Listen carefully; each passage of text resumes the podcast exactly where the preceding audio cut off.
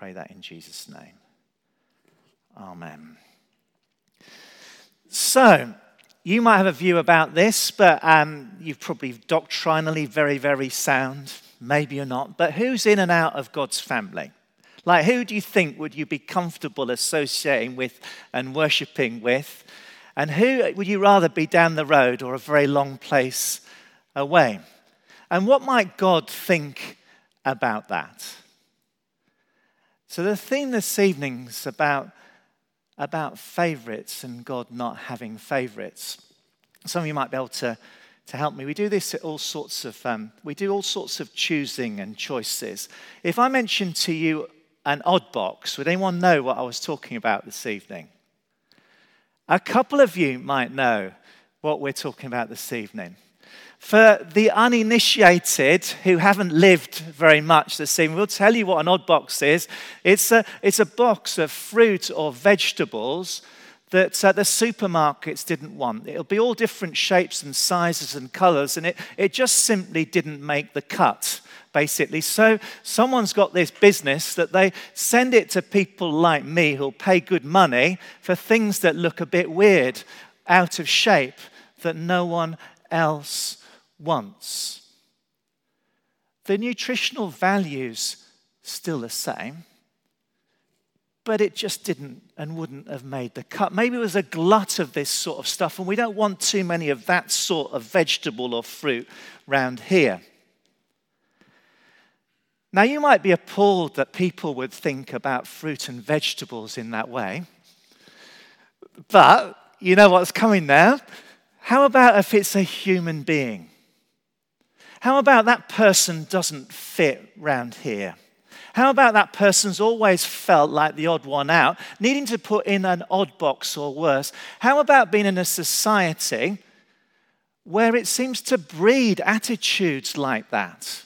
Have world wars over things like that? How about the Second World War? How about theories with genetics? Very, very clever people who do things like eugenics that, that um, want to filter out the odd ones and the different ones. It's quite worrying, isn't it? That we believe, oh, sorry, we're part of a world that wants to do these sorts of separations. So within that context, verse 34, Peter speaking, and it might help to have a Bible because there's a bit that I'm going to be saying in the middle that you might go to sleep if you're not following. And I don't want you to go to sleep. It has happened before. I was sharing it a little bit earlier. It's hard to believe that people would dream of going to sleep in anyone's sermon, but it has happened. And I'll tell you about it a little bit later. Actually, when it happened in the book of Acts, the person ha fell out a window and died. So make sure this evening, if you go to sleep, you're not sitting on a windowsill. Okay, we progress. Um, 34. I now realize that God does not show favoritism, but listen to this accepts from every nation the one who fears him and does what's right. So I think it's total love and acceptance and inclusion. But if you don't hear this anywhere else, I think it comes with a condition. So there's things that we have to do to be included, but God's heart is to include absolutely everyone. And Jesus' mission project, what he did, is powerful enough to include everyone.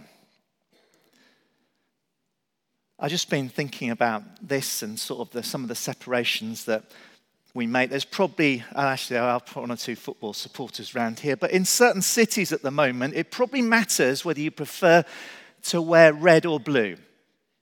Does it matter to anyone here what football shirt colour people wear and whether you would have anything to do with anyone in Manchester at the moment that's probably a little bit, I'm not going to say themselves, um, because they like blue. Anyway, what about um, denominations? And so we should have probably done a filter on the door on the way in just to check your credentials, whether you've had the right sort of teaching. come from the right sort of denomination. And again, Christians, sad as it might seem, actually do this. We decide who's in and who's out, who believes the right thing or not. And what about when it comes to nationality? So I don't need to explain. Or politics, or social background, or age, or abilities or inabilities, or gender, or sexuality. Peter says, I now realize how true it is that God does not show favoritism, but accepts um, from every nation the one who fears him and does what's right. And again, let me stress there's something that we need to do. He accepts us, but we need to revere him and in the power of the Holy Spirit learn to do what's right and we're a work in progress. So I'll be very surprised if there's anyone here, tongue in cheek, that's got it all sorted. Jesus, in his life and ministry, modeled radical engagement alongside, alongside a call to radical holiness. And we're going to come back to this time and time again. Now, today's Bible focus is on Acts 10. If you've got it, um, it might help. I'm going to be quoting quite a few verses, but I build this section of sermon as uh, four days, four days that transform the mission of the church. Four days that transform the mission of the church. So, day one, Cornelius's vision. Acts 10, chapter 1, He's a Roman centurion living in Caesarea. Verse 2 and verse 31 he was prayerful, he was devout, he was generous, he was God fearing. Gentiles were not in the same league as Jews. So if you line them up, he'd have thought he was the unchosen one. Verse 3, 3 p.m. in the afternoon. And bear in mind here that there is an angelic vision but this is not the first time that this um, outsider had been encountered by God or God had ministered to him because of what I've just said. He was prayerful and generous. And he tells um, Cornelius to send for the apostle Peter in Joppa. And you can imagine him not feeling worthy to approach someone like that who'd been Jesus' best friend, if you like, and had this association. But he does it and he sends a couple of people, two of his servants, and one devout soldier. So again, this is a puzzle, isn't it? This, these are non Jews, a devout soldier. God, the Holy Spirit's already been at work. So that's day one. Day two, Peter's dream. About uh, verse 9, about noon in Joppa, Peter was hungry, falls asleep in a trance during a time of prayer. Anyone else do that? Anyone feel guilty about doing that? That's an interesting question, isn't it? I do that, and I'm learning not to feel guilty about doing that. At least I was trying to engage with God. And who's to say, sorry, this is an aside, who's to say the Spirit's not away, um, like here at work in our sleep when I properly get out of the way. And maybe God's more chance of ministering to people when I'm complete, or me when I'm completely out. Anyway, we won't go there. So, it's a strange dream of a sheep coming down with heaven with all sorts of animals. And he'd gone to sleep hungry. He's had a food dream. I hadn't spotted that before. He's dreaming about food, but what was being served up on this sheet, this platter, was certainly nothing that he was going to eat because he was a good Jew, a devout Jew. He was going to eat this unclean, dodgy stuff. But the Lord challenges him. He says, Get up, Peter, kill and eat. Surely not, Lord, Peter, uh, Peter replied, for I've never eaten anything impure or unclean. I'm a good Jew. Haven't you noticed? The Lord says, Don't call anything impure that God has made clean. And um, as Olivia was already praying before, uh, God needed to do this thing three times. Because Peter, like me, like you, was probably a bit slow on the uptake to get when God was trying to communicate with him. He's understandably a bit, a bit puzzled. This is going to be a radical change in his thinking, a radical change in his practice, a radical change in his friendship groups. It's going to change absolutely everything.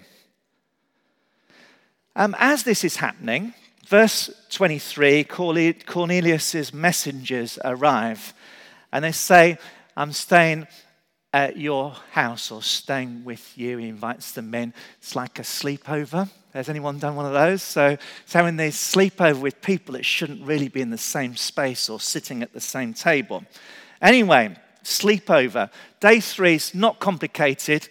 They're just on the road a very long time. Peter decides to go with them. Why is that significant? We had to put himself out big time to associate with people that he knows that his friends and friendship group would think were really, really dodgy. Has Peter lost the plot? Anyway, I travels through the night. We're at day four, they arrive.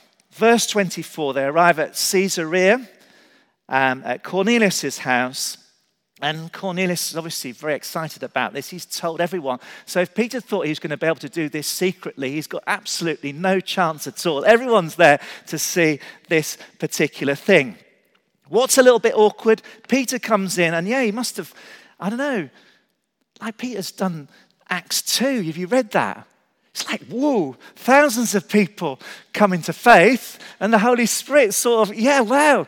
It's easy for church leaders, isn't it? Probably Peter the Saint to feel a little bit proud. But here, when um, Cornelius bows at his feet, he knows this is completely wrong. Please don't do that.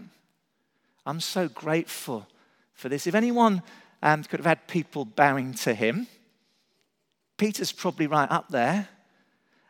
Don't do that. This is, reserve this for the Lord Jesus Christ we got to be very careful who we hero worship and we what we bow our knee to in front of Jesus. And I don't know whether that applies to anyone here, but just stop it. Get up and make sure that you're pointing toward Jesus if you're going to do that sort of thing. Anyway, moving on, Peter um, had, uh, before he'd even got properly introduced to all the guests, verse 28, he explains how irregular it is for him to be deigning them with his presence. Like they, they, they shouldn't have been having a chat, basically. Uh, but because of his vision, a revelation from God, he came without objection. Verse 29, this is sort of quite key, quite an important question. Uh, Peter to Cornelius, why have you sent for me? Why have you sent for me? Cornelius fills in the background. Um, he responds immediately to a God prompting. And he simply just wants Peter to speak to them, to preach the gospel to them. He's like all ears. I dream of being in a, sorry, I'm not going to say anymore, but I dream of being in a setting in our culture like Durr, where people who've had nothing to do with the way of faith would be gathering their friends and all ears to hear the gospel message. We can pray that that would happen in our lifetime. It's a simple request which he gladly obliges, but nothing could have prepared Peter for what happened when he explained the gospel. So, Peter, anointed by the Holy Spirit, was there to minister to them and recounts Jesus, who we know was full of the Holy Spirit after his baptism, who preached in words and actions, and how he and others, Peter and others, were eyewitnesses to everything that happened uh, to Jesus, his death and resurrection. It, it's like so simple. We tell this truth time and time again but it does have power. Like we'd have to change the story. Peter doesn't have to change the story. He's actually seen this, and they say, actually, after his resurrection, I actually ate with Jesus. And we know uh, from Peter's life that he didn't just, he didn't just sort of stop there. He was, he was um, faithful. Wasn't Peter the one that was crucified upside down, never denying that he'd been with Jesus, the resurrected Jesus, the Savior of the world? As he explained, the Holy Spirit fell on the Gentiles, verse 44.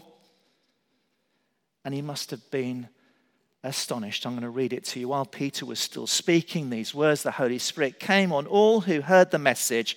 The circumcised believers who'd come with Peter were astonished that the gift of the Holy Spirit being poured out even on the Gentiles, for they heard them speaking in tongues and praising God. And Peter's response, well, what's stopping us baptizing these people? And that's quite a big step for them to want to do that. Very, very shocking. What's yours and my criteria for people being, I'm going to say, a card carrying follower of the Lord Jesus Christ? Well, I reckon if I saw someone praising Jesus and filled with the Spirit and speaking in tongues and completely focused on Him, that would probably count and if you come across anyone like that in this church that hasn't been baptized, I'd love to baptize them. Anyway, back to the theme God doesn't show favoritism. So boundaries have been moved about religious clean, uh, cleanliness and um, who the insider and the, who the outsider is. And back to verse 34 God doesn't show favoritism, but accepts from every nation the one who fears him and dares to do what's right. And just before I move on, just hold on to this theme and these principles of, um, that the early church are now modeling to us, which Jesus modeled to us, of radical engagement. Engagement with people that were different, engaged with people that up to now would have been outside the family of God. But also, and we'll come back to this in the summer, the call to radical holiness. A God, when we've encountered Him, who begins a good work and continues it to completion. So, a few thoughts. First, um, this passage is about, um, about God primarily and a God who speaks. It's also about the people of God, or one or two in the people of God who actually uh, take the time out to listen and pay attention. So I don't, I don't know. I, I like the idea that God speaks. I'm not so good at listening. So maybe the prayer for me is, Lord, help me to listen a bit more attentively and help me to be more courageous if I do hear your word, to dare to put it into practice. And I'll leave you to wonder. Um, if God lowered a sheet this evening um, that was to bring you challenge, it might not be a load of food or animals, but what would be in the sheet that would make you have a little bit of a rethink about your attitudes? What would bring a challenge? Actually, we all often, as preachers, we do the negative stuff. What if what came down in the sheet was something really affirming? Would you be able to receive that? Secondly, the Gentiles' openness to the gospel. I was sort of a little bit jealous of this. I think I've just given that, that, that clue. Um, like, what's it like in Surrey?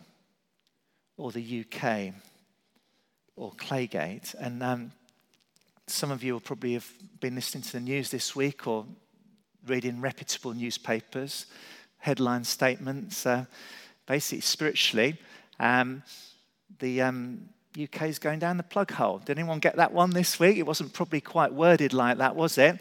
But there's a league table And actually, I was surprised who was near the bottom, and I was surprised who was above us. But if it's a Premier League table, we are battling relegation here. Whoops, whoops, and we're going to be out. Number five near the bottom.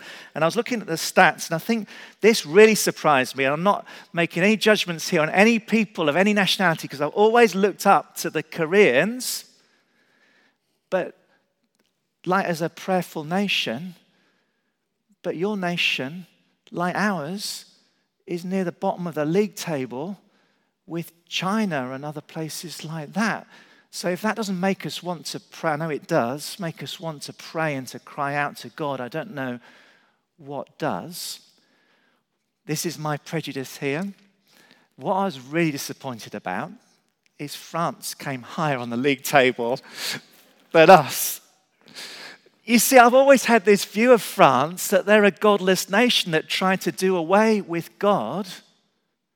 But when we shouldn't compare and contrast, but that's completely punctured my pride on this one. And it calls us to prayer and intercession. I do think that God is stirring something, but we need to pray. Will you join us in praying that this climate changes? Moving on. Then there's a thing about prayer. And in both these situations, we've got Cornelius that was devout and he was praying. We've also got Peter who went, he probably went to sleep praying, but he's obviously praying quite a lot as well. And this is a message for me as well as you.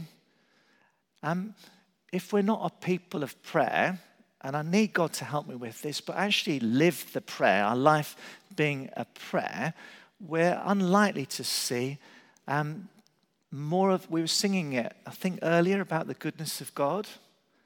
Were we singing this, or was this this morning? Let me do a positive spin on it. We're likely to see more of the goodness of God if we pray. But our prayers, and I'm going to share in a few things, don't exempt us from pain and suffering.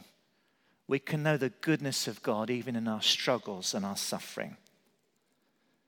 So it was four days that caused radical change in the way that we do church. For me, it normally takes God a lot longer than four days to get any change out of me. Peter, um, this same Peter in Acts 2, and we'll get it next week because it's Pentecost said after he was in the middle of his sermon in Acts 2, when all these people came to faith, he said, Repent and be baptized, every one of you, in the name of Jesus Christ, for the forgiveness of your sins, and you'll receive the gift of the Holy Spirit. The promise is for you and for your children and for all who are far off. And I'd like to put it to us people that we hadn't even imagined that would respond.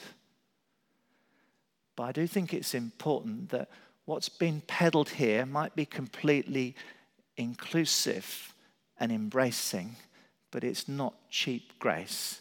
It comes with a call for a response repent and be baptized. Right, to close, um, some stories about the work of the Holy Spirit in ministry in the last few weeks that I can share with you, where I've seen God at work crossing boundaries.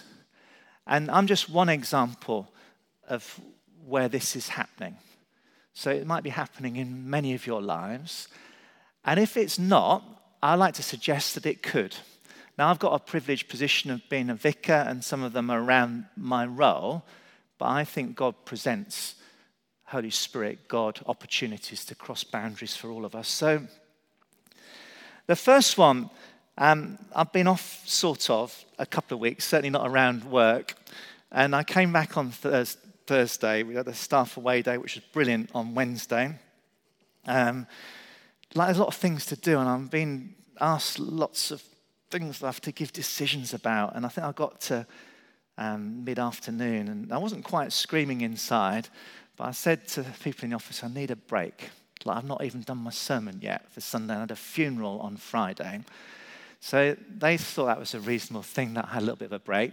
As soon as I had a little bit of a break, I get a phone call from the office um, saying there's someone that's come to church that um, is not in a great place and really needs to see a vicar. So I'm reading about radical inclusion and things like that. And all of a sudden, someone's coming to the church in need. Well, what do I say? Just buzz off, go to another church. I didn't say that. But you come, and, and this person, there, were, there was a, a, um, a man and, and a woman in the end. There was, there was two. And they described their life that they go forward a few paces and everything seems to knock them back on every single front. And, and I can't give too much away, but actually they were desperate. God had spoken them, prompted them. They, they need to go to the church. The church is where someone will help you. And ha, the vicar might even help. Like, didn't they know the vicar was me? And, um, but what do you do in that situation? Well, you can't do very much other than say, I can't solve all their problems or a bit cagey about some of them. You just, well, let's just wait before God and see what He does. I think the last time they'd been in church was probably for Charlie King's funeral, and they wouldn't normally come to the church. But in that time, and I'm not told them to do anything, God does something very significant in the man's life that changes how he feels on the inside and the weight is lifted off him. And so they're very thankful. And I say, Look, you don't need me to do that. You can ask God yourself. And they said, Well, we don't know how to do that. Will you tell us how to do that? So it's quite simple, isn't it? So if you're feeling weary and heavy, just pause for a few moments and just call out to Jesus, the living God, and invite him to come into your life and give you peace and to lift this burden. So I don't know whether I gave enough hints about how to do ordinary speak to God, which is the prayers for our hearts, but they leave differently. And I pray, God the Holy Spirit definitely at work, maybe not yet followers of the Lord Jesus that I would understand, the second thing, and I don't know whether I mentioned this in, in church before, but I, I might have done in certain, but I used to give a school run to my two youngest children. We've got four children and two children from another family. We used to share the school run, and this is two vicar jobs ago when I was in Chipston. We used to have a bit of fun doing the school run. Um, but the girl who was my daughter's friend, I don't know whether she's 26 or 27, had quite a tragic end to her life. And the parents have split up, and the mum's gone back to the States, and we haven't spoken to her. You only just did the school run together. They didn't come to the church, but, but from the States, Patrick, will you take the funeral? The funeral's over here in Golders Green. Of course, I will. But I said, well, I can take it as a friend, but I'm not just a friend. I have to take it as a Christian minister. And they were all right with that. And I don't know, any funeral's sad, isn't it? But if it's a talented 26 year old in the prime of their life, I think that's quite sad, isn't it? So, where is God in all of that? Well, I definitely felt his presence in that service, and other people did too. And I suppose I fully expected the lady who asked me to do this to be in touch. This was just before Easter and she wasn't. But this week, she wrote to me to say thank you. Not surprisingly, duh, she's in complete turmoil. Writing to the vicar who took the service was not number one on her list, but she wrote this week also with a gift to go towards our youth ministry. And she said to me, she's gone back to the States, and after, I didn't know that this was a thing even for her. After Easter, they found a wonderful church that she's worshipping at. I'm not sure it's North or South Carolina. I didn't ask them about their doctrine or faith or anything like that. This is, this is God at work in people's lives. The third story is um, it's been running a couple of weeks, but I did the funeral on Friday. There's a couple, very, very um,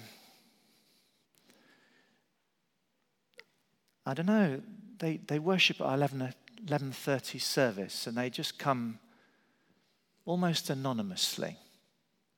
They sit at the back, not a fuss. The guy's dying with cancer. They come in Holy Week. Um, on the Monday, Thursday, we did a bit of prayer and they wanted to be prayed with, and they come to be prayed for healing. And he was sort of on death's door, and we pray, and it feels like God's ministering. But you just heard what I already said. I did the funeral on Friday. But what was amazing about this man, and we're just thinking about boundaries and barriers and things, is um, his faith in Jesus was extraordinary. If I was to tell you that he was born a Muslim, if I was to tell you that he had a revelation of the Lord Jesus Christ, that challenged him not immediately because he went off to university. Like you see, this, this happens maybe to some people, not to me. Have a revelation of Jesus. Wow, you'd think that would change something straight away, but it didn't change something straight away. He went off to uni, um, probably was more interested, his wife says, in politics than in faith. But he and his wife, and she was in church this morning, both from Muslim backgrounds, um, come to faith in the Lord Jesus Christ. It's some years ago. But such faith, extraordinary faith. I was invited a few weeks ago, um, before I was off for a couple of weeks. It was my only opportunity to go around and take communion to this, um, this family. And I go, and the room's quite full, and they're playing worship songs. So he's getting ready for heaven, basically.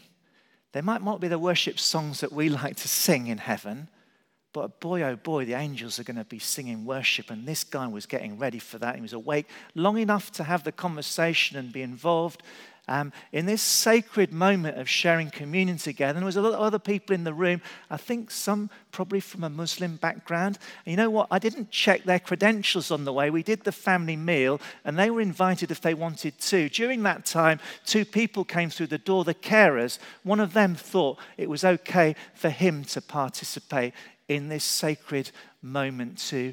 It made a difference. People were aware of God's presence. And this man, Zach, went to God completely surrendered. And he said, echoing the words, I think of St. Paul, but he wanted to be healed and be around his family, but better to be with the Lord Jesus Christ. I've chucked a lot of stuff at you this evening. I think Richard and Ollie will have some ways of um, application, but I, I just want to suggest to all of us that um, I said this at the 9, no, 11.30 service um, um, about wine skins. Sometimes the wine skins, the containers of the Holy Spirit, are a little bit brittle and a little bit hard. Would you dare to ask and risk God softening that up in you this evening a little bit? Because you've got far more to pour into your life than you could possibly imagine. And then the outflowing of that. Would we be a little bit more careful about where we restricted the flow to? A God directed flow will include far more people than we imagine. So help us, God.